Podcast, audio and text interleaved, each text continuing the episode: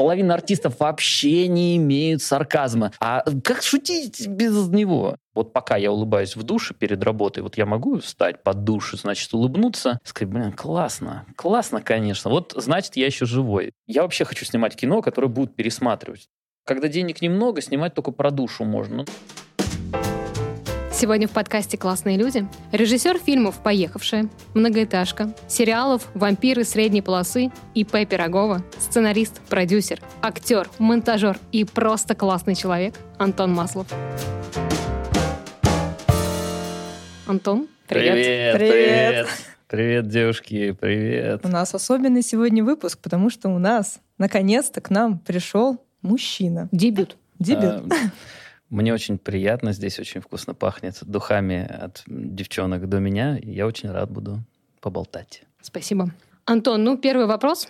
Как и когда случилась любовь с кино? Слушайте, я из маленького городка, и очень красивого. Там можно увидеть и супер вот эти все цветные дымы от фиолетового до красного, да, над заводами, и очень красивые леса, поля, горы, там, в общем, все дела. И невозможно просто себе представить, что ты начинаешь думать о кино там. Ну, просто. То есть ты э, живешь, и в какой-то момент времени ты такой думаешь в 11 классе, да, где-то же люди вот учатся на режиссера, и идешь куда-то дальше. Все. Это, в принципе, один раз там за 10 лет ты можешь подумать так. Конечно, никакой профессии творческой, в принципе, наверное, где-то в регионах не существует. Единственный социальный э, и творческий лифт — это КВН. И это очень грустно. Потому что очень много творческих людей, но мало тех, кто может э, это творчество тянуть, потому что, ну, в общем, на творчестве практически невозможно зарабатывать в регионах. Ну, нет такой возможности. Самые творческие люди — это ведущие Златоустовского телевидения или там Челябинского телевидения, их все знают, и они же ведут корпоративы. В общем-то, на этом и все. Любовь в кино, с кино, она у меня произошла уже в тот момент, когда я играл довольно долго в КВН, уже 7 лет на тот момент. Мы довольно много уже поездили. Это, и это снова единственная возможность поездить по городам России. Ты или спортсмен, или же вот ты играешь в КВН, ты можешь там сгонять там в Казань. А, Спасибо за чак-чак, который вы мне подарили до подкаста. Там мы ездили в Казань, в Москву, кто-то из наших ездил во Владивосток даже, ну, в общем, там с командами КВН. В КВН начался видеоконкурс, случился, вошел в моду, и мы начали снимать. Нам нужно было снимать для видеоконкурса, и мы, там одно наше из первых видео, это, в общем, оно называлось «Последний звонок», где очень много довольно в состоянии алкогольного опьянения школьников превращались в зомби, которые шли, и последний звонок, в общем, как трейлер некого фильма ужасов, что последний звонок, школьники идут. Снимали мы все это в холод э, полнейший, там в ма- в мае у нас там шел снег, Э, мы это все снимали в рубашечках, э, было очень много приключений. Но мы приехали в Москву, показали наш видеоконкурс, и люди на прогоне аплодировали стоя. Это было очень приятно, потому что, ну, мы все сделали очень качественно, мы уже до этого сняли какую-то мелочевку, какие-то скетчи, даже что-то выиграли, какие-то там конкурс, там ТВ каких-то там штук. И мы этим конкурсом прошли там дальше, благодаря нашему видеоконкурсу, потому что он был уже сделан качественно. Мы это делали все со Златоустовским телевидением. Привет, ребята. Там же мы научились монтировать сами, там же, в общем, мы все это сами проходили, сами были режиссерами, артистами, монтажерами, реквизиторами и т.д. Это очень хорошо учит тебя вообще жить. Ты понимаешь все нюансы, понимаешь, как с этим работать, понимаешь, что откуда вообще э, рождается. Ну и, естественно, сами писали. И дальше нас пригласили в видеобитву на канале СТС, и где мы довольно много выиграли, там всяких чуть-чуть даже денег. И в какой-то момент, э, в тот момент случился... Я вообще благодарен э, российским кризисам, потому что каждый кризис толкал меня все вперед и вперед. Я мог стать довольно, наверное, неплохим строителем, потому что закончил факультет промышленного и гражданского строительства э, и, в общем, должен был быть инженером и идти по отцовским стопам. Но кризис помог, и я зарабатывал на... вел корпоративы и снимал на видеобитву больше, чем родители в тот момент. Вся стройка встала, в общем, ничего не было. И это были небосословные деньги, но это было классно, И мы, в общем, что-то начали выигрывать, и после этого нас позвали в Москву. И как-то уже после этого только сформулировал для себя, что я вообще режиссер теперь. Вот, э, потому что я всегда был руководителем авторской группы, мы довольно много писали и продолжаем писать, и, в общем, я тоже являюсь сценаристом. Так, надо уходить в позитивную ноту как-то все лирически. А, так, и, в общем, потом я стал режиссером. Так, и где в итоге ты учился на режиссера? Э, слушайте, э, я вообще считаю, что Набираю, чувствуете? Я, я вообще, Чувствуем, ждем. Я вообще считаю, что вот профессия, она ты как-то сам, тебя самого к ней тянет. Я всегда говорил и всегда мечтал работать там, где ты будешь счастлив. Как много людей хотят быть врачами, но они, к примеру, блогеры. Или как много врачей хочет быть блогерами, а они строители. Это ужасная штука, мне кажется, перемешанная, и люди боятся уйти от своей работы в такую профессию, в которой хорошо. И я э, смотрел, как наши ребята, там, знакомые были авторами, они писали скетчи там для шести кадров, мы, кстати, тоже писали, но попозже они писали там нашу Рашу и, и т.д. и т.п. И э, для комедии. И они каждый день приходили и просто писали. И я на них смотрел и думал, ребята, как вообще можно так? Можно просто приходить, заниматься юмором каждый день и, значит, получать за это деньги это было просто удивительно. Подумать о том, что я так могу, ну, это просто невозможно. Столько стопов стоит у нас в каждом. И только тогда, когда я шел, шел, шел, шел, шел, и уже пришел, и уже начал снимать, и там в свои 24 года снял первую рекламу для одноклассников. Привет, одноклассники, ни разу там не сидел, честно. Э, вот. Мы э, понимаем. Да. Значит, снял первую рекламу для одноклассников, 24 года на телек. Вот после этого я понял, да, я режиссер. Я уже 7 лет снимал YouTube-сериалы, когда YouTube только начинался, и когда мы приходили к э, супер крутым брендам, они говорили, YouTube, да вы что, ребят, никак в жизни нас там не будет. Интернет, пф, мы не понимаем. Нет, у нас есть наружка, у нас есть телек, у нас есть, в общем, все, у нас все хорошо. Ну зачем нам это делать? Хоп, прошло пять лет, и ты как бы смотришь на все это, и они все там, все в YouTube. А ты это уже делал и уже предлагал. Надо было подождать, но я не стал ждать, и, в общем, все хорошо. И когда я уже 7 лет снимал, только после этого я сформулировал вопросы для себя и пошел учиться. Я понимал, что мне нужны какие-то ответы, что я не все знаю, что мне нужно образование. А я думал, что я иду за золотым сечением. Я думал, что в институте люди все знают что они мне расскажут, как нужно склеить кадры, чтобы получить то-то, то-то. Когда я оказался в университете, я понял, что половина моих ответов, их можно найти только в формате поиска, да, в формате съемок, в формате практики. Но я эти вопросы уже сформулировал. Я, мне интересно было, а как работать с артистами? И я, значит, прихожу, и мне говорят, да мы не, не знаем. В общем, с каждым по-разному. И так и есть, потому что, ну, ты вот живешь с человеком, там, жена твоя, к примеру, ты живешь с ней 10 лет. Это один и тот же человек. Уже в течение 10 лет ты знаешь все о ней досконально. И каждый раз ты не понимаешь, как это работает каждый раз, как и она, как и она не понимает, как это работает. А с ребенком э, появляется ребенок, и это третья сила, которая еще сложнее, которая вообще более непредсказуемая. Когда начинается кризис трех лет, это вообще превращается в какую-то...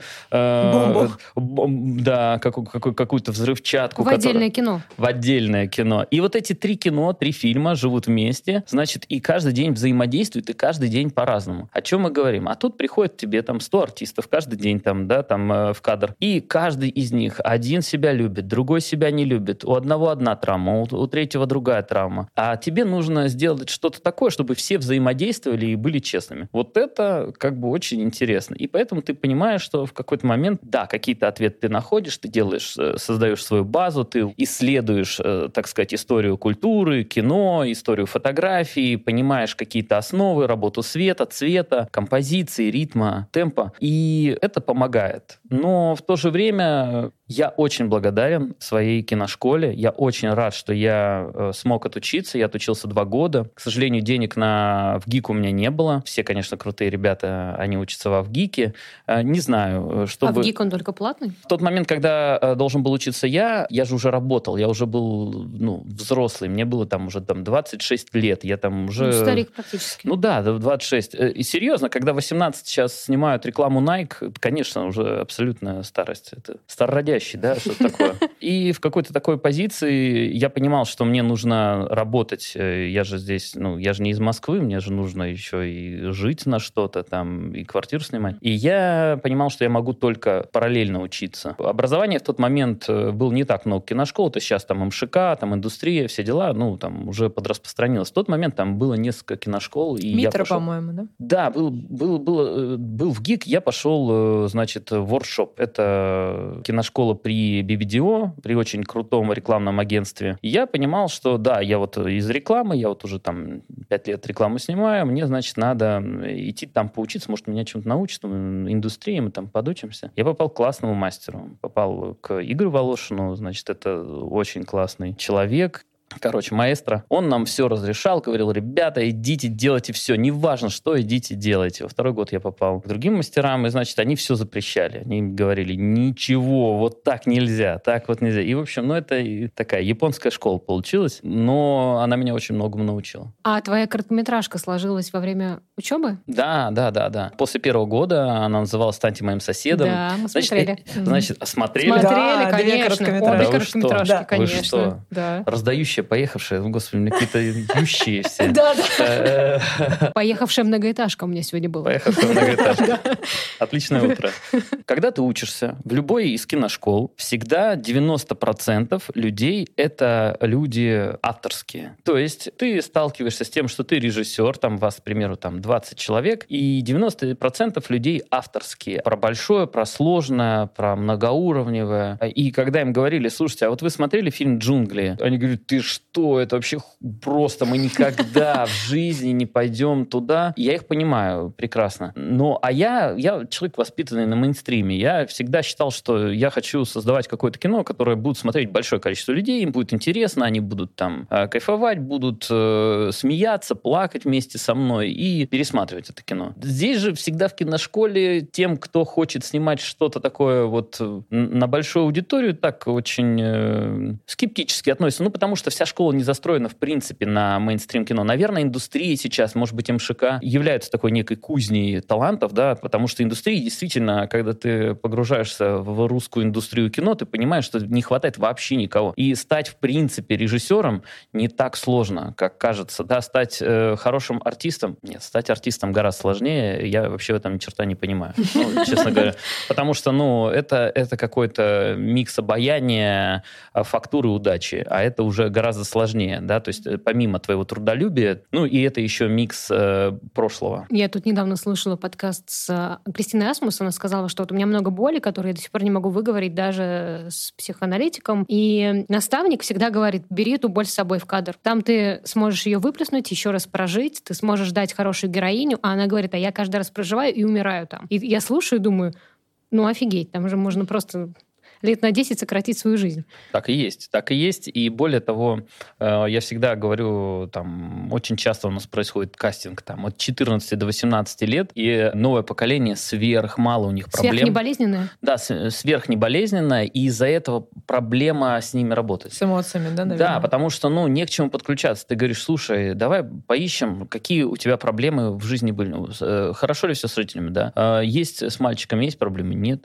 Телефон слушай, есть, да, все хорошо. Да, ну слушай, когда на кастинг э, большинство ребят приходит в кофте лучше, чем у тебя, вот, э, ты... Какие проблемы вообще да, у них могут быть? Ты, ты думаешь о том, что э, не всегда это легко, да? Понятно, что дети, наверное, всегда такие. Понятно, что в, ну, кастинги происходят в Москве, понятно, что в регионах всегда есть проблемы, да и в Москве, в общем-то. И понятно, что на кастинге, может быть, приходят те, у кого этих проблем как раз поменьше, есть возможность заниматься творчеством и каким-то там развитием себя и вокруг мира. И поэтому, конечно, ты должен подключаться к своей боли. Любой артист — это в первую очередь э, человек, который несет какую-то свою проблему, несет какой-то микс того, что было до. Всегда. Когда есть про что рассказывать. Когда не про что рассказывать, это другая, другое направление. Да? Ну, как бы можно быть э, классной, глупой, красивой и прекрасно подходить на роль. И это идеально. Все минусы — это для меня, как для режиссера, плюсы у артиста. Да? То есть вот человек самовлюбленный. Это прекрасно. Это может не нравиться окружающим, это может бесить продюсера. Но для меня это очень очень здорово, потому что мне,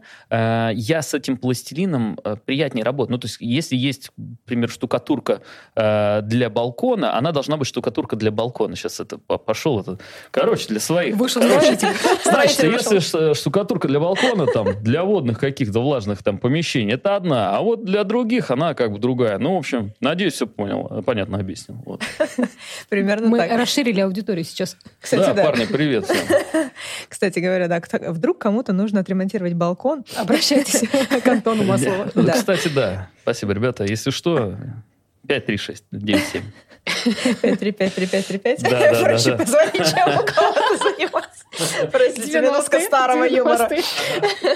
Да, кстати, про первую твою короткометражку обычно там тоже сколько сталкивались с первыми такими работами выпускников школ, там пытаются друг с другом, а ты будь моим артистом, а ты будь моим звуковиком. Как-то вот между собой у тебя сразу хоп и Стычкин. Значит, огромное спасибо моему мастеру Игорю Волошину, потому что я создавал изначально написанный сценарий, был довольно такой мелодраматичный. В тот момент у меня начинались, э, ну, точнее, уже были отношения. Проблем там не так, чтобы они были, но, естественно, я создавал историю про съехавшихся не так давно там людей. Игорь почитал эту историю и сказал, слушай, я знаю, кто это должен сыграть. Это должны сыграть Женя и Оля, мои друзья. Вот, я говорю, очень классно, очень классно, да. Не знаю, если бы у меня сейчас был кастинг, мы бы еще подумали насчет того, как и кто должен был бы там быть. Но, конечно, иметь возможность работать с медийными артистами, это очень здорово. Я понимал, что у меня есть невероятная возможность узнать, они меня очень многому научили. Когда у меня дергалась коленка, Женя Стычкин, ну, знаете, сидишь, коленка дергается, вот так на нервике. Женя подошел сказал, нормальным режиссером будешь точно.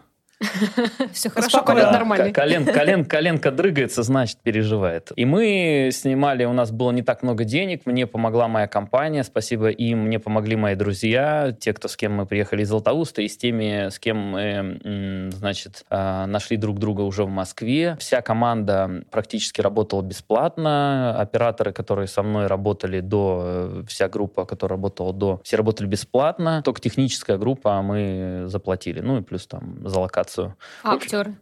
Актер все бесплатно, конечно, конечно, у меня просто не было возможности. И это очень здорово, что артисты э, в этом во всем участвуют. В принципе, артисты, и вот уже сейчас там, пройдя какой-то этап, и когда там к тебе на день рождения приходят одни артисты уже практически, ты, значит, э, понимаешь, что они все, конечно, очень заинтересованы. Да, тебе придется за ними побегать, тебе придется им объяснить, но если у тебя хорошая история, если она интересная, если ты горишь, все хотят, все понимают, что это и есть творчество. Очень мало мало людей, кто только про деньги. Вот э, в творческой индустрии довольно мало людей, кто, в общем, только про деньги, да. В основном все равно все хотят, в общем, мир поменять, изменить, сделать его лучше, э, ну и стараются и идут в этом направлении. Это круто. Скажи, пожалуйста, а каст зависит сейчас уже не, не в короткометражке, сейчас он зависит от кастинг-директора, или ты постоянно принимаешь в этом участие? Или все-таки это продюсеры? Есть же продюсерские а, проекты? Смотрите, я вообще обожаю кастинг. Ну, то есть, вот, я считаю, что кастинг — это вообще первое и самое главное после сценария, что должно быть в кино. От этого все начинается, и более того, часто этим заканчивается, потому что как важно найти классных артистов, которые вот подойдут. Вот, к примеру, есть Юрий Николаевич Стоянов, да? Ну, сколько он снимается? Вот есть он там, показывает Моя сердечки. Любовь. Моя любовь. Юрий Стоянов, я посмотрела с ним все интервью, которые существуют, все выпуски «Городка», все фильмы, и очень бы хотела на возраст посмотреть. просто, мне кажется, у нас тут сейчас. Мне не 40 плюс, нет. Очень люблю. И Юрий Николаевич, значит, э, ну вот сколько у него было ролей? Ну просто гора. Первая, кстати, Ландыш серебристый. Обожаю. Да? Первая роль в кино. Сколько лет уже было ему? Он 40 плюс, он называет себя э, взрослой ягодкой, э, начавшей сниматься. Было очень непросто найти его. До этого куча разных штук. Но тут он попадает в вампиры, садится просто вот в свой образ, образ человека, который прожил все жизни, сыграл всех женщин и мужчин в этом э, мире, в принципе, от американского президента до доярки, и становится снова суперзвездой. Это не какие-то голословные вещи, да, потому что, ну, ты понимаешь, что в рекламах топ of the top, в МТС, Мегафон и так далее снимаются только самые известные люди этой страны. Вот и хоп, неожиданно их парочка с Глебом Калюжным становится еще одной парочкой во вселенной МТС. Это же классно, и артистов очень важно найти. Я этим занимаюсь постоянно, я постоянно мониторю, я смотрю, в принципе, вообще все пилоты, которые выходят в России, практически, ну, самые значимые, потому что сейчас э, с развитием платформ э, их стало очень много, и, и это, кстати, можно хороший показатель, потому что я раньше мог смотреть как бы спокойно, то сейчас мне приходится уже слишком придумывать что-то, чтобы успеть это все посмотреть. Я смотрю практически все пилоты, если интересно, я смотрю сезон. Э, редко, когда выхожу в следующий сезон, ну, ну какие-то бывают такие проекты. И, конечно, я там ищу молодых артистов, артистов, которых э, еще не снимали или вот только начали снимать. Я э, хожу в театр, у нас есть такая штука, которая называется «Месяц театра». Она в основном происходит между э, тем, когда я один проект закончил и один начинаю. Бывало, что мы ходим до шести дней подряд в театр но это тоже профдеформация, потому что начинается история, что на шестой день ты уже это начинаешь смотреть как бы как галочку. Такой, ну да, это, ну, слушай, Маш, что-то мне здесь не нравится. Сиди давай, это нормальный спектакль. А, ну ладно, хорошо, да, сижу. И, значит, на каждом спектакле практически, это, кстати, интересно, на каждом спектакле мы находим одного-двух людей. То есть мы всегда смотрим. Плюс я проводил, там у меня был э, эксперимент Маслова, он назывался. Но это вообще отдельная просто история, про которую нужно разговаривать часа в два, где тоже там было 750 150 артистов, которые прислали свои пробы мне. Я отсмотрел сам полторы тысячи проб. А, я всем пообещал, всем а, все их отсмотрел и на все дал, в общем, комментарии. Получил очень много хорошего, очень много плохого. Это, кстати, интересно. Попробуй сделать человеку хорошо и поймешь, насколько Благими тебе... намерениями. Да, попробуйте, насколько, насколько тебе будет потом плохо. Я ищу артистов постоянно. У меня есть в кинопоиске список всех людей, с кем я хочу поработать. Иногда этот список идет сквозь несколько вообще проектов. К примеру, там Дима Чеботарева, я всегда привожу этот пример. Дима Чеботарева Кузнецова пытался снять пять лет. До того, как Дима вообще еще начал сниматься. Вообще все... Вот, вот сейчас его знают там э, большинство э, просто девчонок и мальчишек. Он сыграл в огромном количестве проектов. Он уже э, играет главных героев. А я Диму знал, когда он ко мне приходил на эпизод, на маленький. И вот после этого эпизода мне его не подтвердили. Это, кстати, вот в продюсерском кино. Хотя я хотел, чтобы он снимался. И вот через пять лет я его только снял. Снял его в фитнесе. Потом, а, значит, он у меня снялся в «Вампирах» не успел на многоэтажку, снялся в «Поехавший», и вот сейчас я снимаю «Последнего богатыря», а, кто знает. И в этом списке я всегда выбираю артистов. Естественно, мне помогает мой кастинг-директор. Я стараюсь работать с прекрасным кастинг-директором а, Юлией Дробышевой и ее прекрасной ассистенткой Женей. Мы делаем уже не первый каст вместе, и я делал еще с большим количеством кастинг-директоров а, свои проекты. Всем им большое спасибо. Это невероятно сложная работа. Найти, договориться, добиться.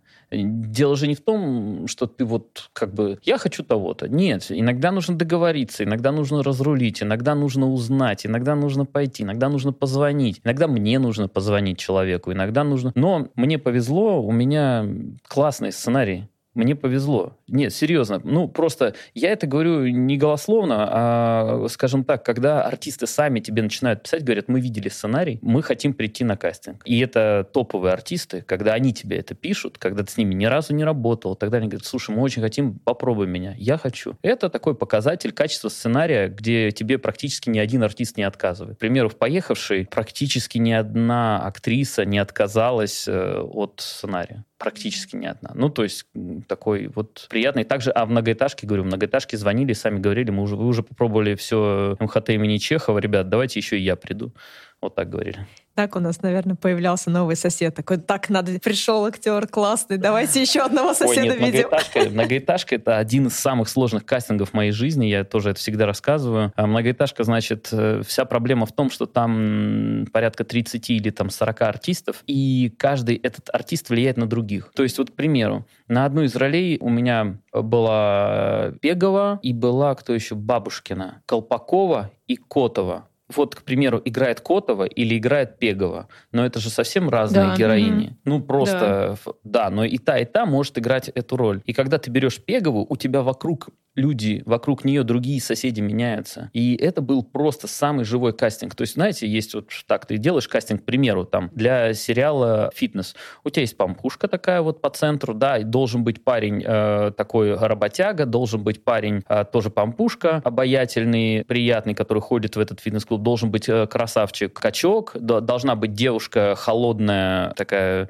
э, северная, с холодным взглядом такая, и, значит, должен быть ее новичок, открытый для всех, да, маленький чувак, который пытается э, э, учить всех танцам, и какой-нибудь э, директор, который дает много энергии, но на самом деле не всегда все решает. Ты понимаешь, что каждый, каждый здесь человек, все, все понятно. Ну, то есть понятно, что есть ансамбль, он всегда существует, в принципе, в кастинге, да, то есть как у тебя э, один должен сходиться с другим, там должна быть химия, ты должен посмотреть, как сходится там мать с ребенком, там и так далее, любовная пара вообще, как они вместе смотрятся, всегда это важно. Но когда у тебя ансамбль это 40 человек, вот это уже становится очень сложной штукой, да, и как бы у тебя, к примеру, там артист слетает, или тот артист не может по занятости, и тебя весь кастинг, тебе приходится кого-то здесь менять, убирать, и вместо него ставить. Это была одна из самых сложных вот историй. И Юлия Дробышева была номинирована на премию гильдии кастинг-директоров за эту историю. И я уверен, она могла и должна была победить, потому что она действительно этого заслужит. Это был самый кастинг сложный в моей жизни. Здорово. И вот сейчас как раз про последнего богатыря, да, когда это уже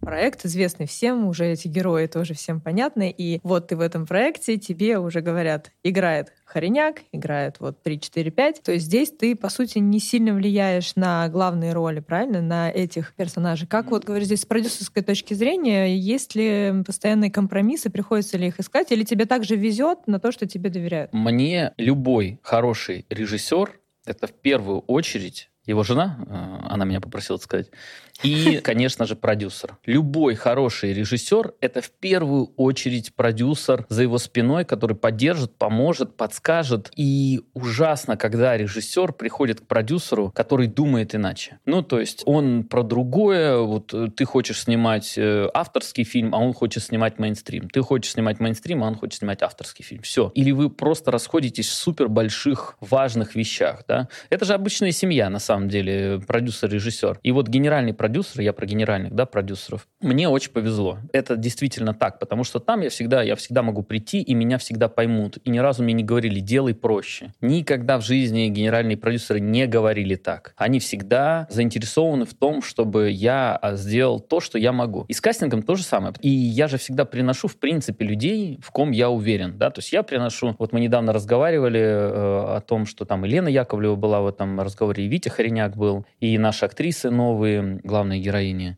И мы говорили о том, что я рассказывал на кастинге очень часто у меня есть всего один вариант. Вот это про то, насколько нас вообще всех мало, в принципе, в индустрии, да. То есть у меня подходящий вариант мне по занятости, по иногда деньгам, понятно, что это тоже важная вещь, и по качеству, это зачастую один человек. Редко два. Редко я приношу там два-три человека и говорю, слушайте, ребят, вот эти люди готовы, они нам подходят, они очень классные. Такое случается, но редко. И, конечно, я приношу тех, ком я уверен, тех, кто может быть. И мы сходимся. И у меня не было такого, чтобы мне говорили, нет, бери этого. А я говорю, нет, я хочу вот это. Нет, это всегда. В чем смысл-то? Я не понимаю таких продюсеров, которые приходят и говорят режиссеру, нет, снимай его. Он его не любит. Ну как? Ну то есть э, зачем такие семьи? Они не нужны. Э, ты, ты просто, ну, ты можешь это э, пройти там две недели, там три недели, но не будет, без любви ничего не бывает вообще, никогда, нигде. Тогда все разрушается. И дальше ты смотришь на проект, он как бы продюсерский, но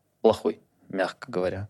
И поэтому, слава богу, мне повезло, у меня нет таких проблем, я кайфую. Да, сейчас я делаю «Последнего богатыря», и у меня довольно большой кастинг там уже из тех, кто был, я продолжаю вселенную, но у меня две новых главных героини. Одна у меня богатырша такая, которая вся в отца, и всем ей там 18 лет, и она с огромной рыжей косой, там двухметровая почти. Значит, вот она такая богатырша, все, все у нее как бы спорится с оружием, она там отлично бьется, вся такая сильнее всех э, богатырей, но в то же время с любовью как-то не прет, да. Есть э, такая вторая, более прыткая, красивая, миленькая, быстрая, пытается колдовать, но у нее все время не колдуется. А отец любит богатыршу, естественно, он любит обеих, но богатырши как бы как своей вот этой вот ох, уделяет внимание побольше, а младшей это не нравится. Но она пытается все колдовать э, с бабой Егой, но у нее все там колдовало одно, получилось другое, один испарился, голова отлетела. Ну, в общем, вот такая история. И вот мы на этих девчонок, вот на богатыршу, мы отсмотрели 500 человек. 500 человек. Вот э, когда ты делаешь кастинг... А кого вы выбрали? Арину Рожкову мы выбрали, она прекрасная. Четыре месяца месяца я с девчонками работал. Редко вообще случается так, что можно э, готовить артиста. Ну, то есть э, взрослых вообще невозможно с ними договориться. Они только говорят, что вот, а мы все, мы хотим, да, мы будем прорабатывать. А сами как бы у них смены, 30 смен из 28 дней. И поэтому они,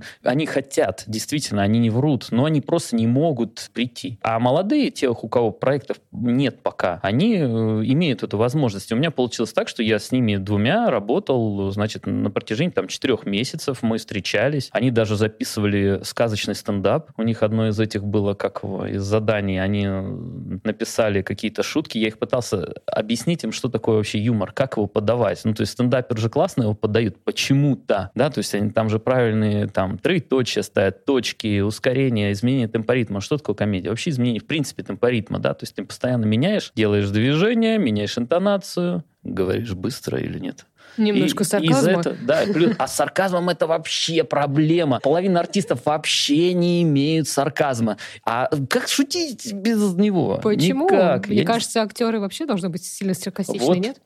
Вот все артисты, кого вы знаете, супер талантливые и супер комедийные, Боря Дергачев, Алина Алексеева, Сережа Лавыгин, там, Витя Хореняк, они все с прекрасным чувством юмора и сарказма к миру вообще и к окружающим, и к себе. И за счет этого рождается юмор. А вот большинство... Вы вообще много знаете комедийных артистов вообще в России? Тишина. Ну, это только вы бы видели глаза, вы да, бы видели... потому что потому Я сейчас хотела сказать, что полный состав, наверное, кухня. Да, так и есть. И, соответственно, потом Элеона, Гранд Отель, вот эта вот вся тема для меня, они все комедийные. И, ну, наверное, кто советское из наследие. комедии идет, я имею в виду вот из современного, вот эти вот... Э, да, нет, ну подожди, ты говоришь из комедии. А, а кто, в комедии а кто снимается? В они практически не снимаются. Они снимаются в своей нише, ну, вот эти кинонише. были попытки, да, своей кинонише, да. Но там были средние сценарии. Слушайте, и... да, провалы. Очень. Там, а? там провалы. Угу. Да, я про это говорю. Но я к чему веду? К тому, что когда ты захочешь... Почему проблема в том, что, к примеру, Дмитрий Нагиев играет все роли вообще и комедийные, и некомедийные? Потому что очень мало артистов, которые умеют и могут шутить, вот, к примеру, да? То есть вот Нагиев может это делать, делает это филигранно. И, в общем, можете бросить меня камень, тот, кто так не считает. Это всегда разговор о том, сколько он не надоел и так далее. Это все разговоры бытовые. Мы говорим как бы как взрослые, мы говорим как профессионалы, мы говорим о суперкомедийных людях. Да, они не всегда могут попасть, да, не всегда хочется одно и то же. Режиссерам это точно так же хочется, да, ну, как бы, к примеру, вот человек уже много-много раз, и я на, форм... на стадии кастинга, естественно, к этому также подхожу. Я говорю, слушай, ну вот э, много, много сейчас, давай-ка подпридержим, давай поищем. Нет, мы, конечно, давай попробуем этого человека, будем понимать, работает или нет, потому что так часто и бывает, что ты такой, ну, сейчас я поищу еще комедийных ребят. Ну и чего? И все, ты возвращаешься. Не потому, что ты так хочешь, а потому что ты, хоп, приходит человек, и просто ты выжимал, выжимал, выжимал, там 30-40 человек тебе пришли, выжимал юмор, ничего не получалось. Приходит этот, и тебе бац, бац, бац, бац, бац. Ты такой, ну, спасибо, мне очень смешно, до встречи. Ну, ты знаешь, с комедией у нас в стране, мне кажется, был определенный провал, промежуток временной. То есть у нас были советские комедии, да. «Любовь и голуби» цитируют все, все Прекрасно. знают. «Москва слезам не верит», хотя это не комедия, это все-таки мелодрама, но мы все цитируем, мы все смеемся и плачем с ними вместе. Потом наступает вот 90-е, нулевые. Были попытки комедий. Я, будучи еще юной девушкой, смотрела и думала, может быть, все-таки драмы будем снимать. Но все-таки лучше получается в России драмы. Как-то хорошо идет. И потом появляется тот самый мейнстрим кино, да, про который ты сейчас говоришь, появляются первые сериалы типа «Кухни». Ну и после этого пошло все. Да, понятно, там Нагиев, он шикарен. Но там все смешные. Да, да. Там сценарий правда. хороший. Там сценарий хороший. Давайте основу всегда брать сценарий. сценарий. Ну, надо же еще отыграть в любом случае. Надо, безусловно. И отыгрывают это шикарно. И вот впервые у меня появилось в тот момент впечатление, а наши могут наши могут играть комедию. И после этого, ну, ты спросил, кто комедийный. Ну, вот все тот же каст, по большому счету, получается. Ну, плюс-минус. Есть там еще там 50 артистов. Э, ну, вот вы представляете, на сколько там у нас платформ сейчас? Старт, Кион, Ну, 10 Иви. примерно. Да, ну, к примеру, ну, там основных там 5-7. И на всех этих платформах э, должны быть комедии, а все равно. Особенно сейчас с уходами э, больших э, фильмов. И, значит, эти 50 человек как-то должны сниматься во всех этих этих фильмах. Ну, Разорваться, что, да, успевать. Да, и, конечно, конечно, это супер сложно и супер нехватка. Да, у нас, кстати, в семье э, есть один день советского кино, он у нас стабильный, и мы показываем дочери все советское кино, и его сами очень любим. Да, и для меня мои любимые фильмы, вот вы уже перечислили «Любовь и голуби», «Москва слезам не верит», это просто истории невероятные, которые хочется пересматривать. Ну вот лично мне «Гараж» очень люблю. Все это готов сегодня, приду еще раз посмотрю. Прекрасно. Вот пусть сегодня у всех слушателей будет день советского кино, да, и потом в комментариях мы обменяемся, кто что посмотрел, да? Кто что любит. Да. Слушай, а расскажи, как проходит твой рабочий день? Вот, допустим, день смены, ты просыпаешься утром, какой-то особый настрой или вообще вот что ты делаешь? Так, а, смотрите, сейчас я делаю супер большую историю. Я делаю самый сложный сериал э, нашей страны. Это без вообще зазрения совести скажу, потому что у нас а, больше там 120 смен на 8 серий. Это огромная просто глыба, которую мы готовили больше года. Там очень много волшебства. И э, я снимал много сложных историй, но это самая просто штука, которую сдвинуть с места, скала, которую очень непросто. Я вот рассказываю всем, что э, там первый день э, мне задают, там мы работаем с кастингом, второй день ко мне приходит, мы полностью грим, третий день костюм, четвертый день там каскадеры, пятый день э, графики, четвер... шестой день там мы по сценарию что-то, и следующая неделя. И также с самого начала до конца. И значит, этот проект, когда ты неделя прошла, ты смотришь, что ты сделал, и ты ничего не сделал. Хоп, ты такой, класс, окей, хорошо, я буду трудиться больше, я сильный, я могу. Проходит месяц, ты смотришь, а ничего не сделано. Ты такой, хорошо, подождите, ладно, ребят, давайте соберемся. Что-то у нас как-то, да, давайте уже, ну, как-то. Проходит три месяца ты смотришь, и ничего не сделано. Проходит э, полгода, значит, э, мы останавливаемся, снова у нас все, все перезапускается, мы читаемся там с частью новой группы, часть новой группы говорит, слушайте, ребят, вы за полгода вообще ничего не сделали. Вот сейчас мы быстро все сделаем. Я говорю, ну давайте, удачи. И мы начинаем делать, и все таки подождите, что-то как-то, как-то, что мы? Ну, в общем, огромная штука. Самое сложное здесь, то есть если кино снимается там, на многоэтажке, по-моему, было 22 смены, на поехавшей было там 34 смены, то здесь там больше 120. То есть это огромный длинный марафон, да, там на «Вампирах», к примеру, было 67 смен, да, то есть на те же 8 серий только 67 смен, а здесь в два раза больше. И здесь э, в этом марафоне очень главное главное дожить телу телу дожить, потому что твое эмоциональное состояние, оно после там 40 смен начинает э, очень меняться, да, то есть после 40 смены ты просто начинаешь эмоционально реагировать просто на все, ну, короче, такой человек, который не дыхал 5 лет, вот, через, после 40 смены, э, ну, что, ну, да, да, вот так вот, э, вот. И что я делаю? Я, значит, каждый день у меня начинается с того, что я встаю, в основном это где-то порядка там в 6 утра, я делаю зарядку, потому что мне надо размять размяться, э, чтобы тело размять. Дальше э, я пока иду в душ, моя жена прекрасная каждый день в это утро встает, мне делает завтрак. Это прекрасное ощущение семьи, что она у меня еще есть. Я, значит, ем и выезжаю. Пока я еду, меня везут, я работаю, отвечаю на все комментарии на все там, на все монтажи, которые только у меня есть. Дальше я приезжаю, стараюсь э, сейчас уже в этом, ну, как бы уже с опытом, стараюсь не читать, эм, ну, то есть все прочитано, все уже подготовлено, уже все сделаны, все раскадровки, там, ну, просто там все уже проработано, насколько это вообще возможно. Потому что я очень детально это все прорабатываю, у меня там все это... На поехавший у меня, к примеру,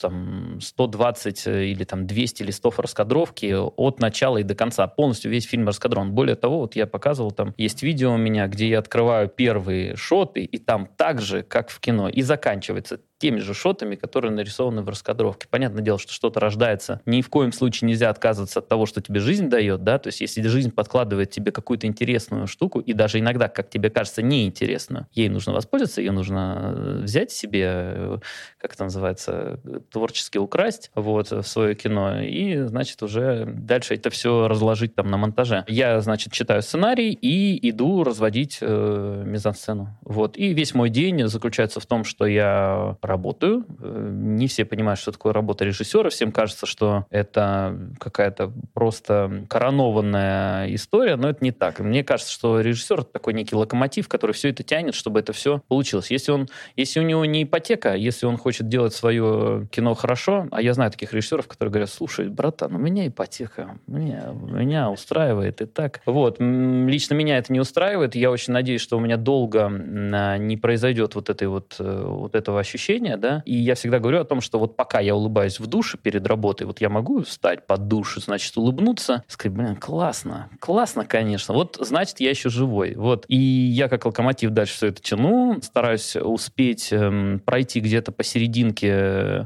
между деньгами, скоростью, погодой и настроением себя и артистов, съесть морковку, а, надеюсь, рифленую. рифленую. Да, мне приносит рифленую морковку. Ну, правда, сейчас что-то все как-то прямая и прямая морковь.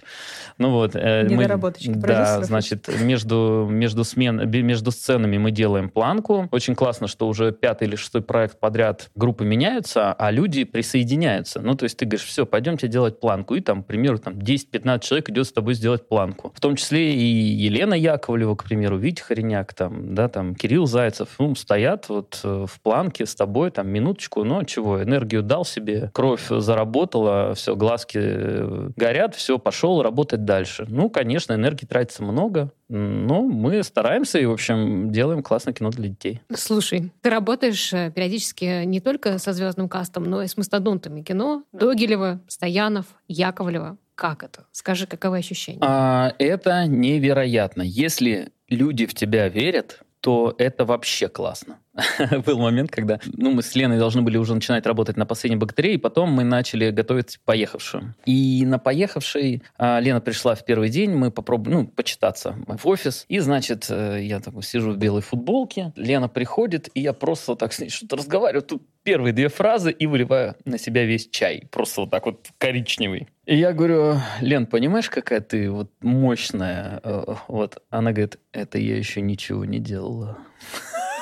И тут всем стало по-настоящему да. страшно. И я, и я такой, э, они, э, когда такие мастодонты входят в комнату, ты это чувствуешь. То есть ты можешь не поворачиваться, ты понимаешь, что энергия в комнату зашла. И с такими артистами зачастую, зачастую, в 90% случаев работать просто невероятно удобно. Кому-то да, кому-то нужно доказать. Э, всегда рассказываю историю. Татьяна Анатольевна Догилева, у нас были, были совсем непростые отношения. Татьяна Анатольевна не сильно мне доверяла, сериала, я же молодой режиссер. Я вообще не знаю, когда я стану уже взрослым. Вот мне интересно, уже 36 лет. Мы надеемся, никогда. Да, спасибо.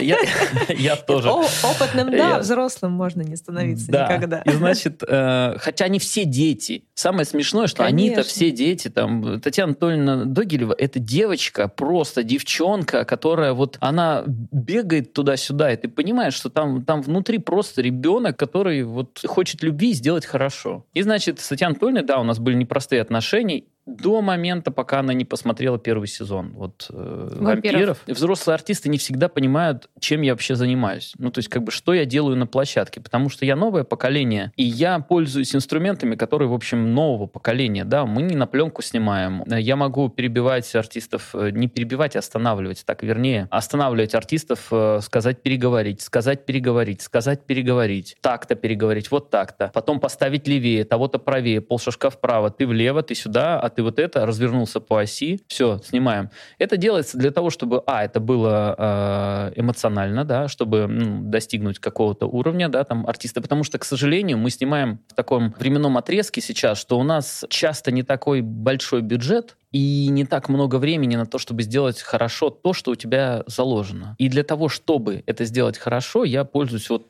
тем, что вот я рассказываю. Артисты раньше работали по 8 часов. Ну, то есть в кино раньше э, работали 8 часов в день. Плюс они все сидели на зарплате. Плюс можно было, значит, отменить смены, потому что дождь или еще что-то там, как бы, вот сегодня нет, сегодня тучи, сегодня пойдем домой. Вот 8 часов люди работали. Э, плюс у них было обязательно два выходных. Плюс была пленка. Понятно, что разная была выработка, я уверен, это как бы я так обобщаю. Э, но, э, значит, они снимали там от полутора минут в день, и они все время выкручивались, понимая, что у них как бы мет метров не так много, плюс может быть брак, плюс может быть еще это. Ну, короче, дело снимали поэтому по полторы минуты всего в день. Мы же снимаем, это очень хорошо, когда 5 или 3 с половиной, да, но вот я в своей жизни поснимал от 6 секунд до 15 минут. То есть на рекламе я снимал 6 секунд в день, у нас была переработка еще 5 часов, э, то есть смена была там до 18 часов. И в то же время я снимал, за те же 18 часов я снимал 15 минут, потому что понимал, что только в таком формате я имею деньги на остальные смены. Ну, то есть я должен э, распределяться. Поэтому, ну, артисты не всегда понимают, и э, взрослые особенно, то, что я делаю. И они это видят только тогда, когда уже сделан монтаж. И вот после монтажа они все с тобой очень хотят работать, потому что они видят, для чего это сделано.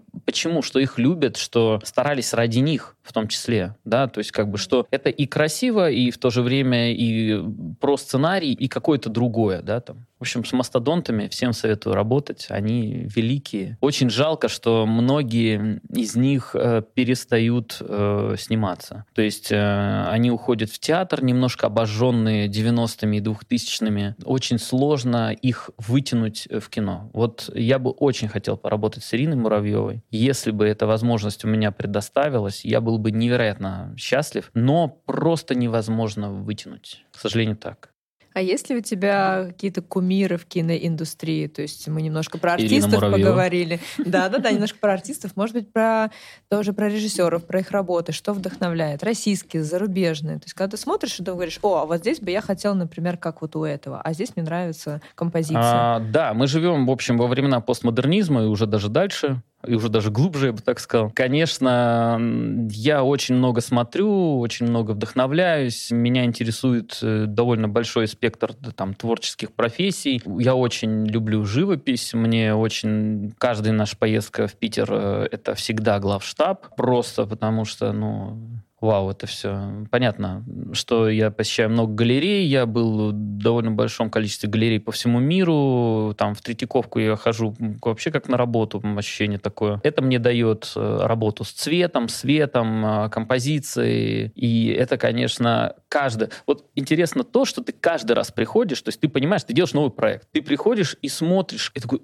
а, почему я никогда этого не видел для этого проекта? Да, там вот ты, там я смотрю на Шишкина, да, да, ты такой, да, Шишкин, все дела, а, или там Васнецова, а приходишь в сказку снимать. И ощущения вообще другие. Ты такой, а, вот, вот, оказывается, про что это. Оказывается, вот оно как, как оно работает. А, да, я смотрю очень многие кино. В какой-то момент э, Александр Цикало помог мне в этом. Он, когда я к нему пришел в 12 часов или в 11 утра, он сказал, Антон, сколько ты посмотрел сегодня сериалов? Я сказал, слушайте, я один посмотрел. Он говорит, а я три. Я говорю, ну, классно. И компания «Среда», да, там все ребята очень насмотренные. Это как плюс, так и минус, кстати, потому что зачастую зачастую мы хотим после этого сделать что-то такое, чего не было. Было все, в общем. Оно все было. И дальше момент, как бы, как ты это создашь, как это случится. То есть, знаете, когда ты уже прочитал все истории, да, вот все истории мира, тебе очень сложно найти какую-то историю и поверить в то, что она может быть лучше, чем все, что было до. А это не так. Иногда очень простые истории. Слушайте, Ромео и Джульетте тысячи лет, сколько там уже, да, но она каждый раз в разных интерпретациях работает. Так же, как и, не знаю, Гамлет. Каждый раз, каждый раз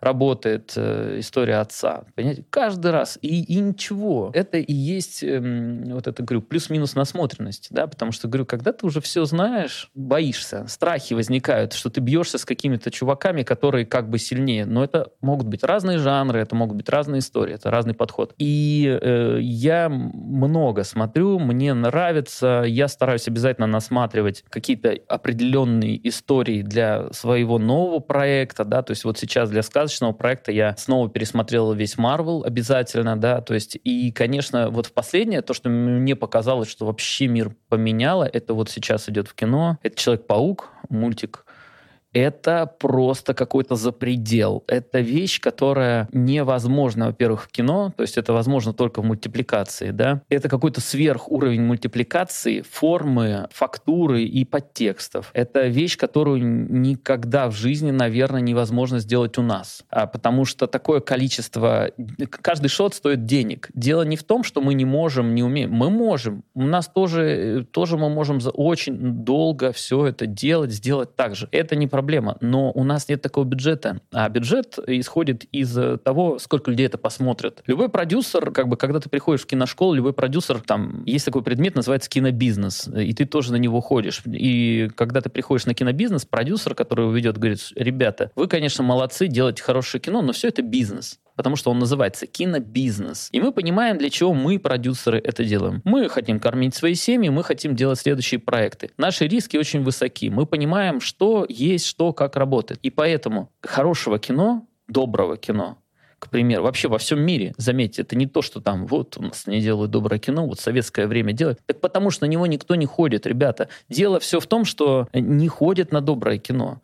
То есть любое доброе кино, там должен присутствовать некий хай-концепт, да, какой-то движок, который будет это все толкать, да, который, э, да, ты можешь, оно, оно может быть с добрым напевом и так далее, чебурашка и так далее, да, но это должен быть чебурашка, должен быть хай-концепт чебурашки, а внутри должно быть доброе кино. Вот в чем суть. И поэтому, когда это одно умножает другое, когда вот x3, x7, x10 случается, вот тогда рождается как бы классное кино, которое и собирает, и доброе. А просто доброе кино, оно никому не нужно.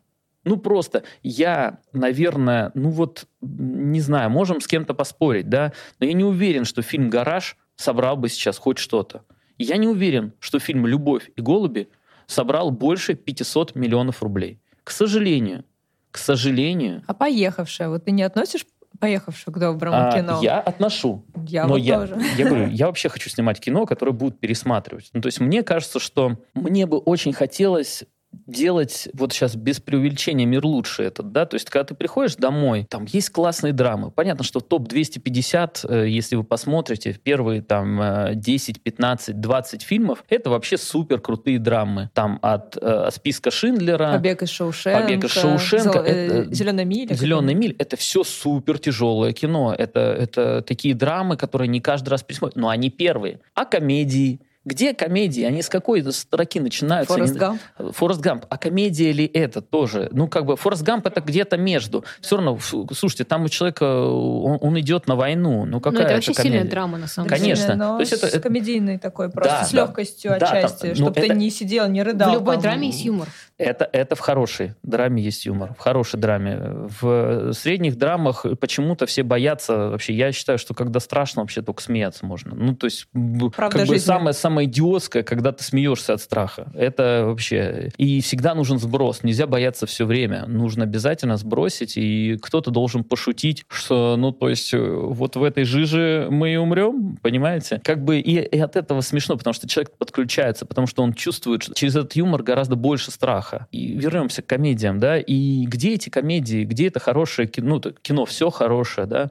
Я хочу, чтобы человек пришел после сложного дня, после сложной недели, иногда сложного года, и мог улыбнуться, мог поплакать, порыдать, и отпустить все свои проблемы, а не знаю, после ИП Пироговой взять и начать открыть свой бизнес и заниматься тортиками. Я знаю, что так и было. После вампиров понять, что мы вообще люди, и у нас еще и семья есть вокруг, да, и наша семья — это наше спасение, да, и мы можем там любить, и вообще еще все можно исправить, да, там. После поехавшей ты знал, что всегда можно найти свою любовь, и всегда можно исправить то, что было до этого да, что всегда есть какой-то путь, да, и если что-то ты начнешь делать, значит, что-то начнет получаться. Будет казаться, что сначала непросто, так будет, но потом все как бы запустится и будет, будет все классно. Просто для меня, вот поехавшая, когда я ее смотрела и вышла, вот это ощущение, что вот что для меня, в принципе, российское кино. И вот, вот я вышла, и для меня это сто процентов было вот, вот для меня лично, я хочу такое российское кино. Да. Спасибо, ребята. Да, это, это в твой, Нет, в твой это адрес не лезть, во всей это действительно, команде. мы вышли, обсуждали очень долго, и до сих пор, по сути, обсуждаем и Потому что это правда, ощущение какой-то отчасти легкости, отчасти ты задумываешься, ты еще возвращаешься несколько раз, а как бы вот ты, а может быть, ты бы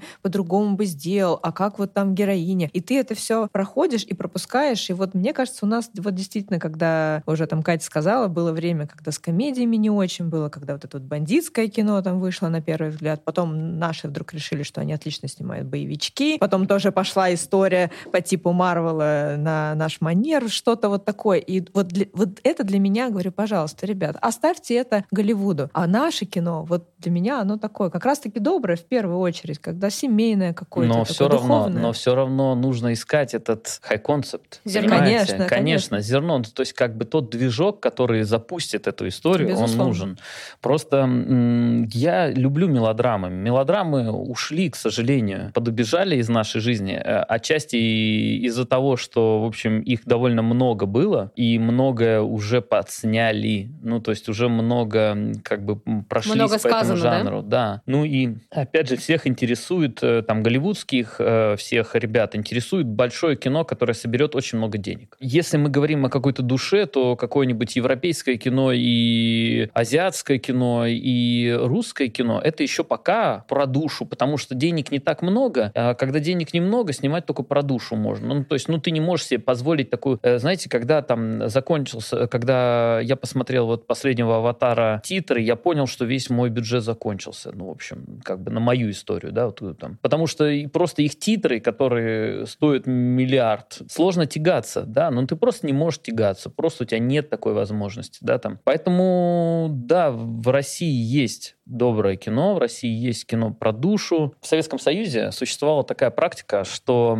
для России привозили фильмы европейские и доснимали к ним концовку. Потому что изначально в фильмах была хорошая концовка, а русские в нее не верили советские люди не верили в хорошую концовку. И э, специально для нас, чтобы кассу собирала, то снимали концовку открытого финала, где, к примеру, герой неясно, выжил он или не выжил. И это пользовалось очень популярностью в Советском Союзе. Для этого очень много корней от э, русской классики, на самом деле, много откуда это корни берет. В общем, вот эта русская душа не может быть все хорошо. И важный момент в чем, что делая в России доброе кино, ты должен быть не слишком слащавым. То есть э, кино должно быть настолько добрым, чтобы в конце зритель мог в эту правду поверить. Но самое интересное во всей этой ситуации, что смотря голливудское кино, мы к этому вообще нормально относимся. Это сюр. Это просто история усидеть на 10 стульях. Это как с этим бороться? Никак. Тебе всегда скажут, да, так не может быть. А это то же самое то же самое, как вот в этом фильме, к примеру, вот в этом фильме, да, хоп, и все получилось. И поэтому в русском кино есть очень сложная грань, которую нужно найти. Это честный финал. То есть этот финал должен и удовлетворять, и дарить боль,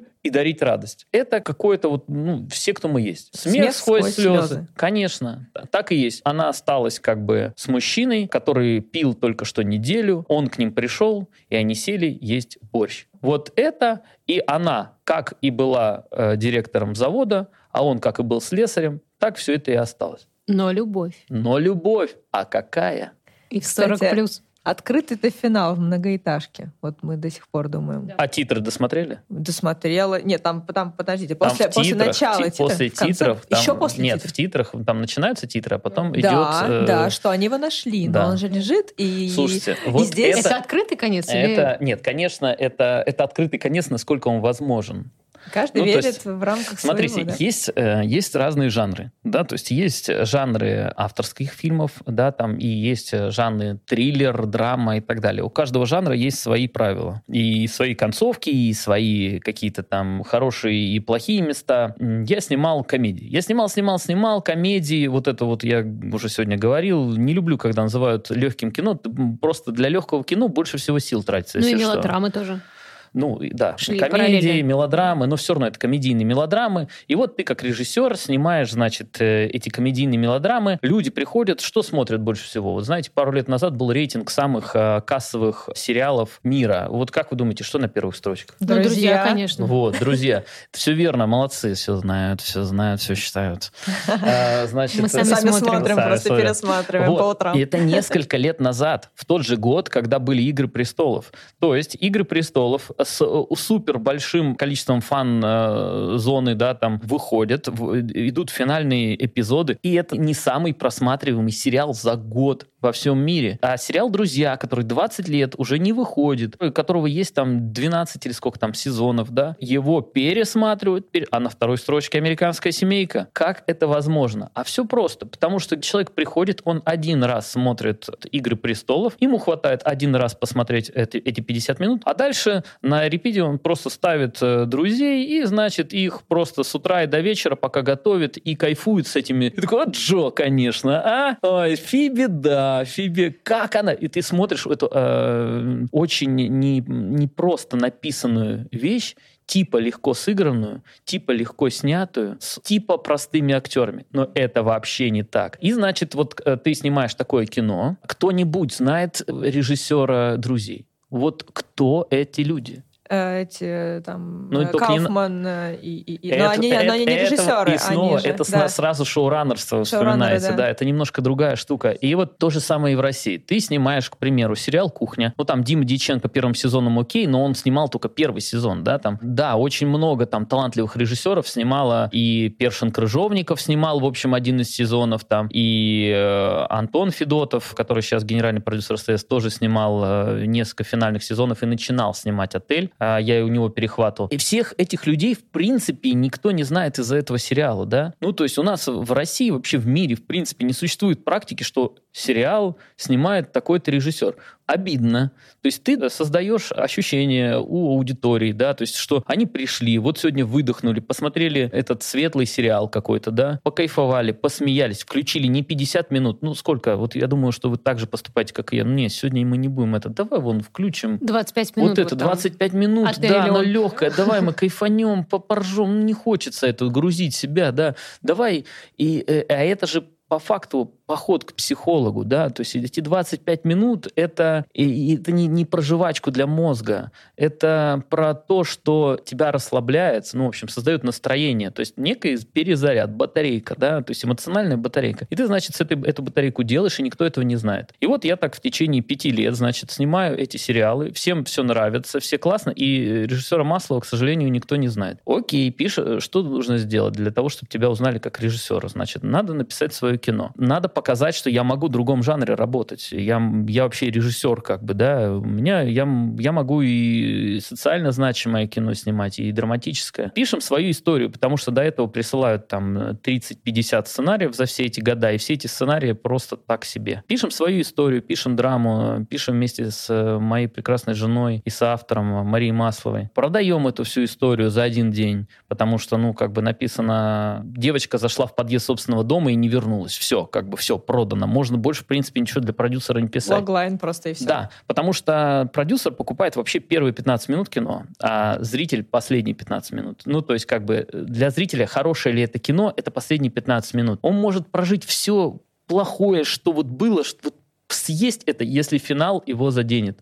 Если финал разорвет, если он даст ту ноту эмоционального сочувствия, соприкосновения, как бы проживания, да, то тогда зритель испытает катарсис и выдохнет. И тогда он твой как бы, если это с точки зрения вот психологии подходить. А вот для продюсера, для продюсера важны первые 15 минут, потому что первые 15 минут и продают кино. Давай поговорим про твою замечательную жену.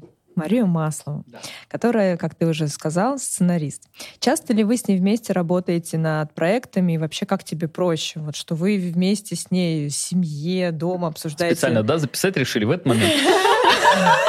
Да потому что мы так серьезно разговариваем. Я думаю, как раз про жену. Да, хорошо, простите. Я постараюсь что-то... Да не-не-не, мы не, не к тому, что плохо, а просто ну, да. ну, давай. Давай, давай. Или да, э, с ней комфортно именно работать вот вам в семейном таком кругу, дома, или все-таки лучше, когда кто-то со стороны? Скажите, пожалуйста, вы хоть раз э, ссорились своей семье из-за антагониста? Я да. Да? Конечно. То есть э, у, у нас все хорошо. Единственное, из-за чего мы ругаемся, это антагонист или сцена это не работает. Нет, она работает. А, нет, здесь, здесь нужны дополнительные герои. Нет, эта шутка не та. Мне прекрасно работать с моей э, женой. Машка, это правда классно. Я два фильма и два фильма сделаны с ней. То есть э, «Многоэтажка» полностью написана, а «Поехавшая» доработана и, в общем, снова тоже переписана, потому что, ну, такой случился story-докторинг, и э, она довела это все до момента, чтобы это продюсеры купили, и это можно было снимать. Два раза закрывали «Поехавшую», а два раза хотели сделать так, чтобы, ну, как не видели в ней смысла. Сначала был написан первый вариант сценария. Я благодарен всем авторам «Поехавшие», которые были, потому что они все остались. Все сценаристы а, остались э, в фильме «Поехавшие». Более, наверное, шести сценаристов работало. И каждый делал свое кино, и в итоге классно, что его в итоге собрали вот в то, что получилось. Сначала принесли авторский фильм, а дальше подключилась вторая группа и написали довольно такой э, ближе к какой-то острой комедии, такой прям комедийную историю, что тоже не ложилось, потому что уходил цимес вот этого авторского фильма, и нужно было это смиксовать, убрать лишнее и доработать это все, объединить. И вот э, третья группа, Рики Брин и Мария Маслова это все довели до конца, до победного, когда продюсеры просто сказали, мы это снимаем с первого драфта. То есть это классно. И мне очень нравится работать с ней, но это не простой эмоциональный, конечно, сложные эмоциональные качели, работать вообще со своей семьей всегда, потому что все хотят сделать хорошо, но у каждого своя жизнь, каждый чувствует по-своему, да, то есть я вот на примере того, что делал я в своей жизни, значит, я видел все комментарии в своей жизни, просто все, потому что когда, э, значит, вышла многоэтажка, сегодня, кстати, многоэтажку вот э, посоветовал смотреть батюшка, один в Ютьюбе. Э, спасибо ему, большой привет когда вышла многоэтажка, все говорили, да вы что, ребята, у нас не все так черно, хотя это вообще не черно, не про черное. У нас не все так черно. Они ну, просто как бы не оглядываются в подъезде, знаете, в своем. Зачем вы опять это все, какой-то одни какие-то проблемы? Что вы не можете что-нибудь комедийное, что ли, сделать? И тогда хоп, выходит поехавшая, ребята, да что у нас за одни комедии? Вы сделайте что-нибудь серьезное. То есть аудитория э, разная, люди разные, автор разный, и, соответственно, и э, два человека, даже которые очень близки, вот мы с Машкой в этом плане очень сходимся. То есть мы сходимся по основным моментам героев, сходимся по основным моментам э, истории, мы про одно. И поэтому работается нам легко, но всегда это большой путь преодоления друг друга. Это я попробовал рассказать несерьезно.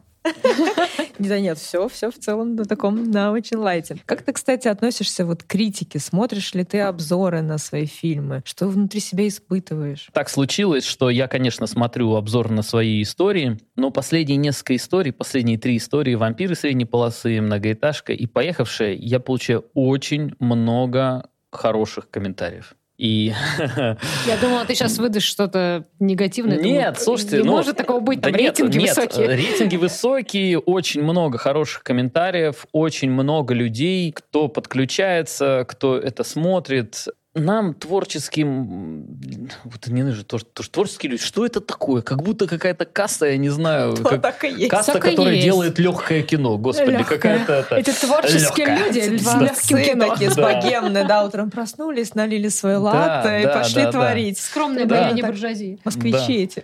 Да. Значит, я, как любой человек, как любой человек, конечно, нам всем больно, когда тебя осуждают, когда тебе пишут что-то плохое, когда все плохо, это в скобочках я говорю, ну там, переделывай, да, всем нам непросто. Но и самое главное, что плохо, когда попадают. Да, то есть ты сам знаешь какие-то свои огрехи, и не всегда ты их можешь решить. То есть ты не хотел их, да, и ты понимаешь, что да, я бы, я бы хотел здесь, значит, и, и там, если бы у меня было побольше денег, я бы сделал, к примеру, фестиваль получше, да, там, или бы я бы еще бы что-то сделал. У нас э, все не так, все вопреки, но если бы люди хоть как-то знали, на чем мы это сделали, какой исходник, опять же, почему они должны думать о том, насколько мне было сложно или насколько было сложно группе? Человек смотрит кино, ему вообще все равно, об этом я всегда говорю. Человек смотрит просто, он зритель, да, и он видит вот это. Да, вот так. Может, ли, может ли быть так? Может. Может быть иначе? Может, конечно. Всегда это так. Не просто. Справляться с хейтом непросто. Но я, я знаете, как с хейтом справляюсь? Я стараюсь кино хорошее сделать. Вот это очень хороший способ. Хороший способ. Да, ты пытаешься сделать что-то хорошее просто, и все. Ну, я делаю, опять же, я делаю довольно э, кино для большой аудитории, и стараюсь, ну, как бы делать работу честно, поэтому это всегда чувствуется, я думаю. Ну, мне так кажется. Поэтому с этим проще. Поэтому комментарии комментариев меньше плохих, меньше читаешь их. А каково твое отношение к кинонаградам? Насколько это важно? Мне кажется, конечно, это очень нужно. Мне кажется, что все, кто говорят, что это не важно, врут. Врут Не получили да. свой Оскар.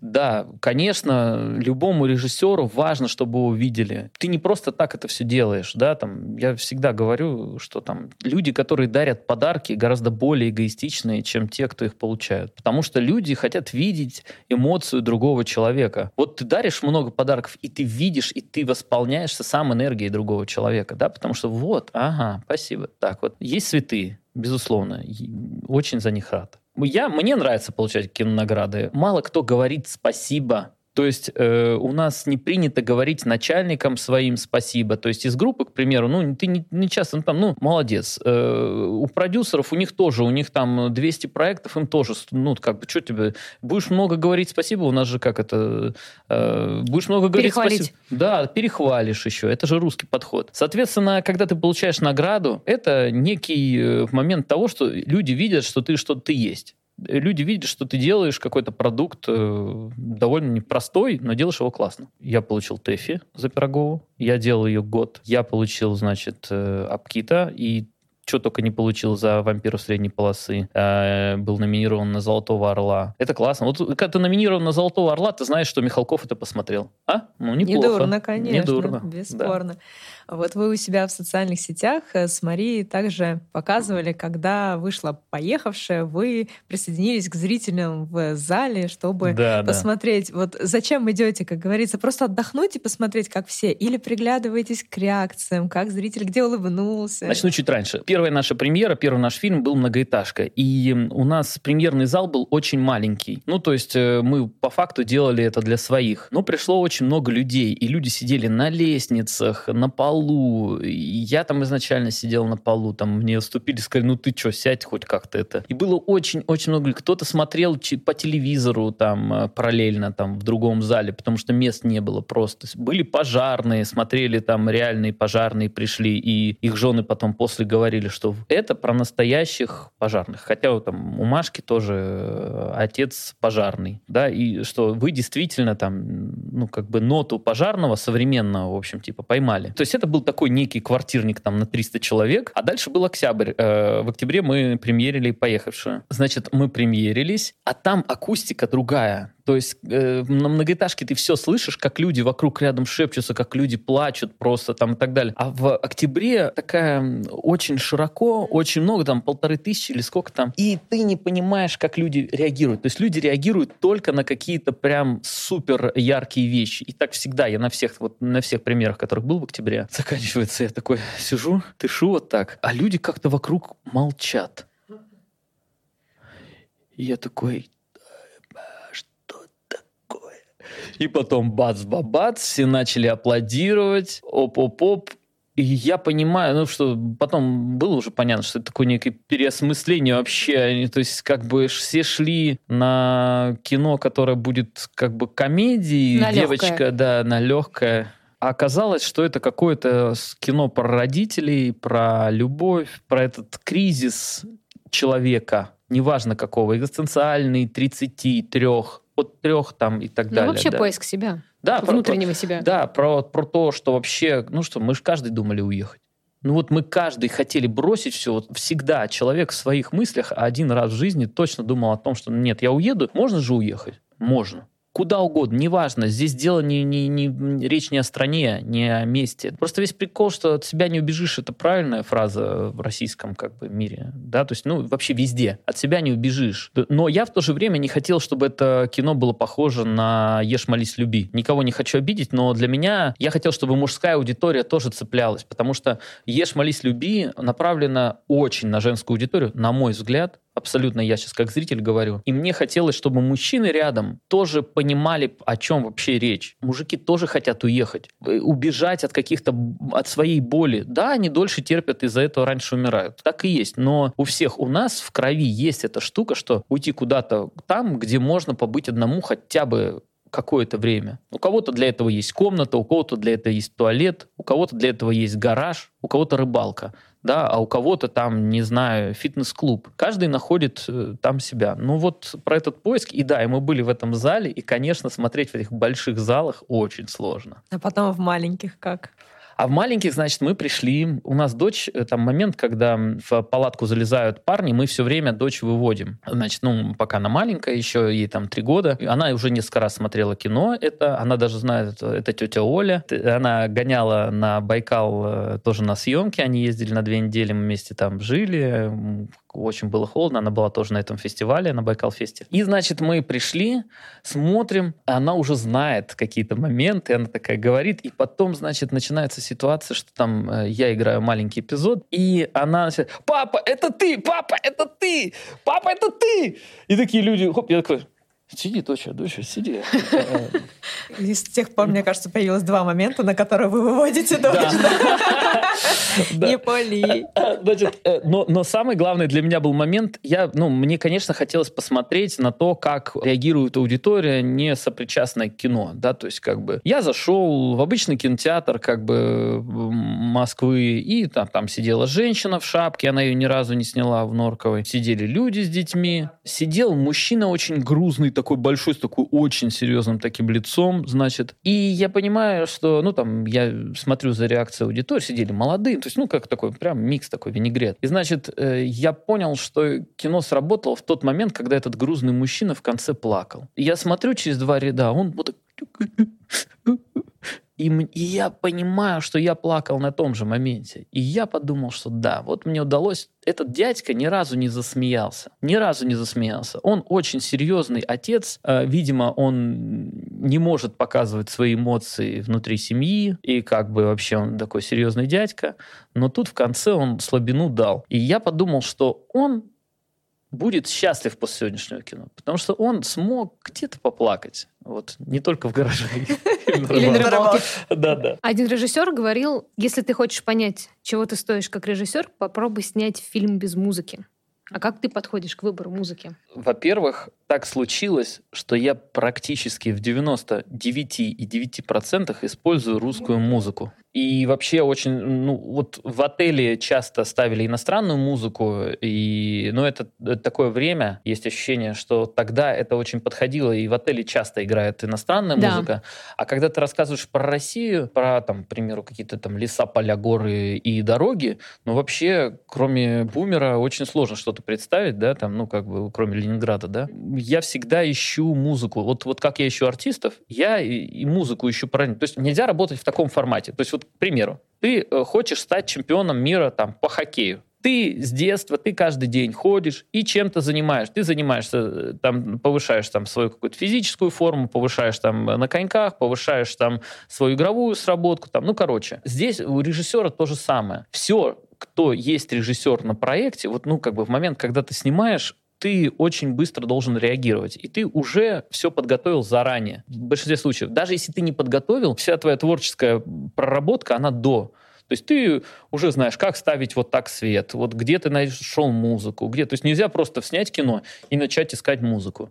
Нет, ты, и ты слушаешь какую, какие-то треки в течение там нескольких лет, их там отбираешь, там у себя где-то в, медиа, там, в медиатеке оставляешь. И потихонечку, потихонечку они собираются. Это же как магнит. Вот ты начинаешь про что-то одно думать, и оно начинает работать. Тут то же самое. Ты начинаешь вот это кино делать, и эти, и эти треки сами к тебе прут. На самом деле, на примере «Поехавшие» могу сказать, что это ну, во-первых, мне нравится в «Вампирах» средней полосы э, саундтрек э, очень. Э, я уже пришел... «Призраки»? Когда, нет, «Призраки» к нам отдельно писал «Мумитроль». И это было тоже странно. Ну, давайте по очереди. Хорошо, давайте про Хорошо. «Призраки» «Мумитроль». Значит, мы такие придумали, вот, классно было бы, если бы у нас Мумитроль нам написал. Так, ну, опять же, ты знаешь, вот это... В порядке когда, бреда, да? Да, в порядке бреда, типа, а что, можно быть режиссером? Ну, вот примерно то же самое. Такой, а если нам Мумитроль напишет саундтрек? Да, хорошая идея, да. Да. И такие, и э, музыкальный, и продюсер, и музыкальный продюсер говорит, так давайте с ним поговорю. Вот столько-то это будет там по деньгам. Да, отлично, так, хорошо. Пусть напишет. Значит, он пишет нам этот трек, мы его слушаем вот так вот, смотрим в одну точку. И такие, ну, очень хороший трек. Ну, мы, наверное, думали что-то другое. Ну да. И потом проходит полнедели, а мы его напиваем. И мы думали, что мы дадим хоть один комментарий, и ни одного не дали. То есть э, Мумитроль — это такой волшебный... Лагутенко Илья, он такой волшебный исполнитель, который ты как бы послушал не, не сразу считываешь, что это хит, но «Призраки завтра» я пою до сих пор. Мы очень долго по заставке воевали, чтобы это все сделать. И, конечно, он классно получился, на мой взгляд. И, конечно, Агата Кристи в том числе э, в «Вампирах средней полосы». Я просто был в Смоленске, мы когда приехали туда, я включил э, Агату Кристи. Это просто оттуда. Это просто... Я вот я смотрю вокруг, там серое небо, так все просто полуразрушенная эта стена, да, там крепостная. И я, значит, такой думаю, вот это точку. Вот это настолько точно. И классно, когда это вот приклеивается. Вот проекты, хорошие проекты, у них как-то все приклеивается. Вот как-то так вот случается. Ну, вот так. Я не знаю, там, я не, там, не на своих проектах сейчас, на примере, просто на примере, к примеру, оттепели. Там все классно. Почему там все классно? То есть я считаю, что оттепель, э, вообще несколько сериалов э, в России, которые изменили всю индустрию. Это «Кухня», точно, которая изменила просто весь мир смотрения, как минимум, потому что, вот правильно сказать, что начали верить в русские да. сериалы. Оттепель, после которых просто все начали снимать... Э, советское время. Советское, пинап советского да. времени, все, но он не так. Да, ну, не так, не к так. сожалению, потому что не было такой любви. Там есть еще часть, ну, как бы не будем дальше там говорить, но вот есть какие-то знаковые вещи, которым просто тянется. В кухне было все. И цвет, и звук, и монтаж, и каст. Почему? Как это происходит? Вот оно просто как-то вот так вот соединяется, и все. И все вместе. Ну, значит, вот все хорошо. Так бывает про, про поехавшую. Дело в том, что сейчас Яндекс Музыка на примере поехавшей рассказывает о том, как э, классно делать саундтрек и сколько это приносит дополнительных просмотров для неизвестных музыкантов. Это вообще, мы вообще про это никого не говорили, ничего, да, а вот Яндекс сам на примере нас, как одних из немногих, у кого, типа, очень классно сработала э, музыкальная часть, у них там в, в 3-4 раза прослушиваемость увеличилась у этих ребят. Ну, то есть у, у, у тех, кто, кого мы взяли. А, и снова все как всегда. Ребята молодые, слушайте, очень легко, когда у тебя много денег. Когда у тебя много денег, когда ты как бы,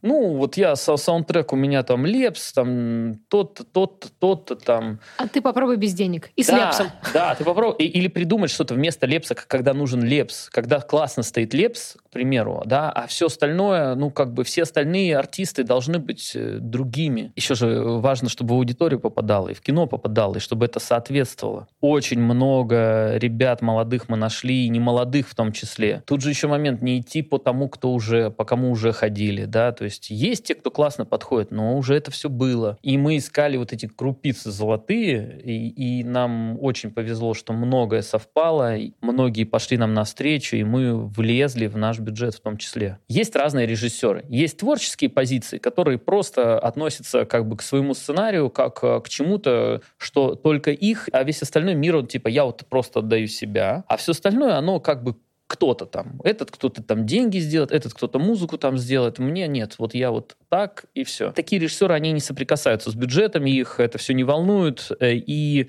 зачастую э, от этого бюджет только страдает, потому что тот бюджет, который может быть потрачен на что-то дельное, он потрачен на какую-то хинею, из-за этого все вместе рушится. А есть те, кто как бы идут э, по, там, я говорю, я постоянно иду просто между, на линии между художественным и денежным, к сожалению, так приходится не потому, что я этого хочу, а потому что я знаю точно, что если я эти деньги потрачу на что-то важное для меня, то это будет, ну, лучше. Будет как раз-таки тот самый результат, который да. ты ожидаешь.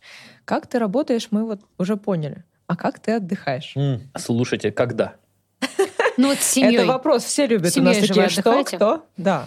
А, Все равно есть этот Нет, смотрите, э, смотрите, э, значит, я изучаю, сейчас это будет опять какой-то, какой-то серьезно, я изучаю свое тело, я понимаю, что я там должен, там, я уже говорил, сохранить себя каким-то образом, да, там, свое эмоциональное состояние, какое-то состояние там здоровья и так далее. Я, значит, э, выработал схему, в которой я должен отдыхать, лично мой организм, там, раз там в 4 месяца, да, то есть вот если раз в 4 месяца, значит, я не буду взрываться, у меня не будет резких перепадов перепадов настроения, я буду легче ко всему относиться, и это будет очень классно на работу, ну, как бы работать. Но сейчас я не отдыхаю уже полтора года, и это непростой этап. Это непростой этап, да. Так как проект очень большой, мы делаем сложный проект, и сейчас отдыха нет, и вот там полгода мне еще снимать. Посмотрим, я надеюсь, дойду до конца. А вообще, конечно, ну, я всегда уезжаю. Ну, то есть мне важно смотреть, изучать культуры, э, мне важно видеть что-то новое. В Москве не могу отдыхать, не, не получается. Все сходится к тому, что нужно съездить, увезти все равно куртку или что-то убрать. Поэтому я стараюсь уезжать куда-то. Мне хватает, опять же, я со своим организмом договорился на тем, что мне нужно три недели для того, чтобы восстановиться. Одна неделя вообще у меня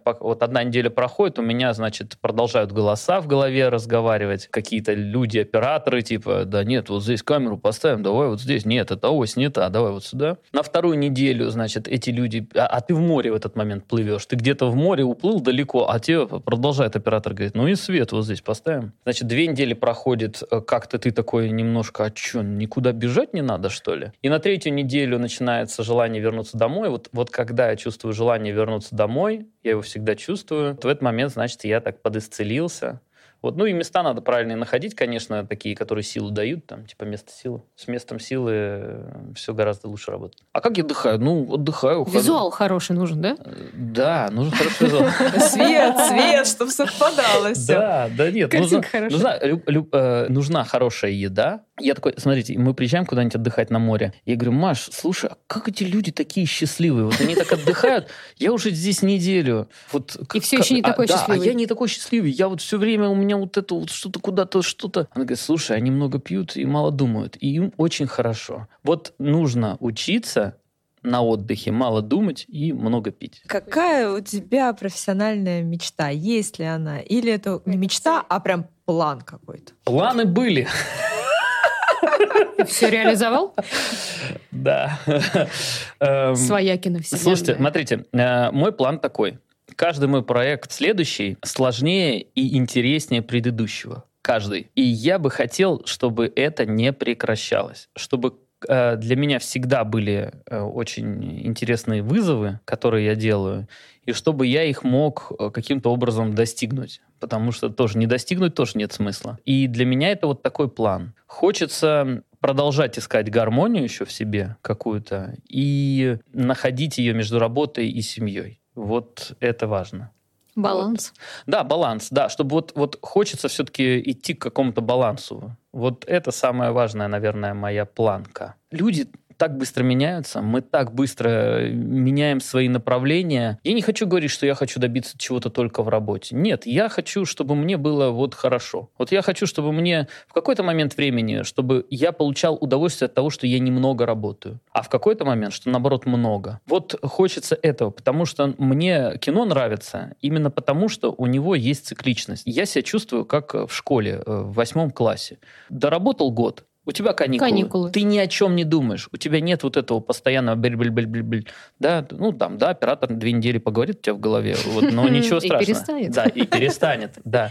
Вот эта цикличность мне нравится, и это и есть гармония. Гармония изменения. Шикарные планы, и мы надеемся, что мы увидим еще не одну работу Антона Маслова. Спасибо, и на море хочу. На море. Я тоже хочу. Антон, если бы ты мог стать персонажем книги или фильма, то каким? А, я хотел бы стать персонажем, забыл, как его зовут, из э, книги «Источник» Айн Рэнд, который невероятный архитектор, который не идет ни на какие уступки а, ради своей цели. Ничего себе. Угу.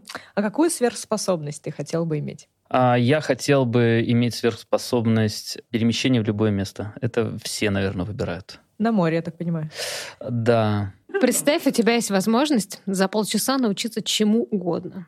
Чему бы ты научился? Очень быстро запоминать бесконечное количество вещей. Круто. Да, то есть я бы хотел, бы, чтобы вот я мог запомнить все. Ну вот. И держать это в своей голове, да? Да, да, да, да. Без перегрева. Да. Вот это круто, да. Антон, спасибо большое. Такой короткий блиц. Это был короткий блиц, но это было восхитительно. Спасибо. И классно. Ты классный, и мы ждем тебя снова вместе с Машей. Да? Да, обязательно. Обязательно. Спасибо большое, да, что Призовите ее, призовите ее, она вам честно расскажет, как э, жить с режиссером. Она может. Вот это интересно, кстати. Отлично, значит, а Отдельно без Антона, да? Конечно. Искренне, искренне. Да, спасибо, что в таком графике плотном, в такой плотной работе ты нашел время для участия в нашем подкасте. Я надеюсь, что наши слушатели теперь немножко больше узнают о замечательных проектах. Теперь точно будут знать, кто такой режиссер Антон Маслов. Будут внимательно в титрах это смотреть и будут знать и доверять доверять, что следующую работу надо точно смотреть. Спасибо. Да, спасибо, вы классные люди. Спасибо. Спасибо. Этот выпуск для вас провели и подготовили две Кати, Полянина и Кузнецова. До встречи в следующих эфирах.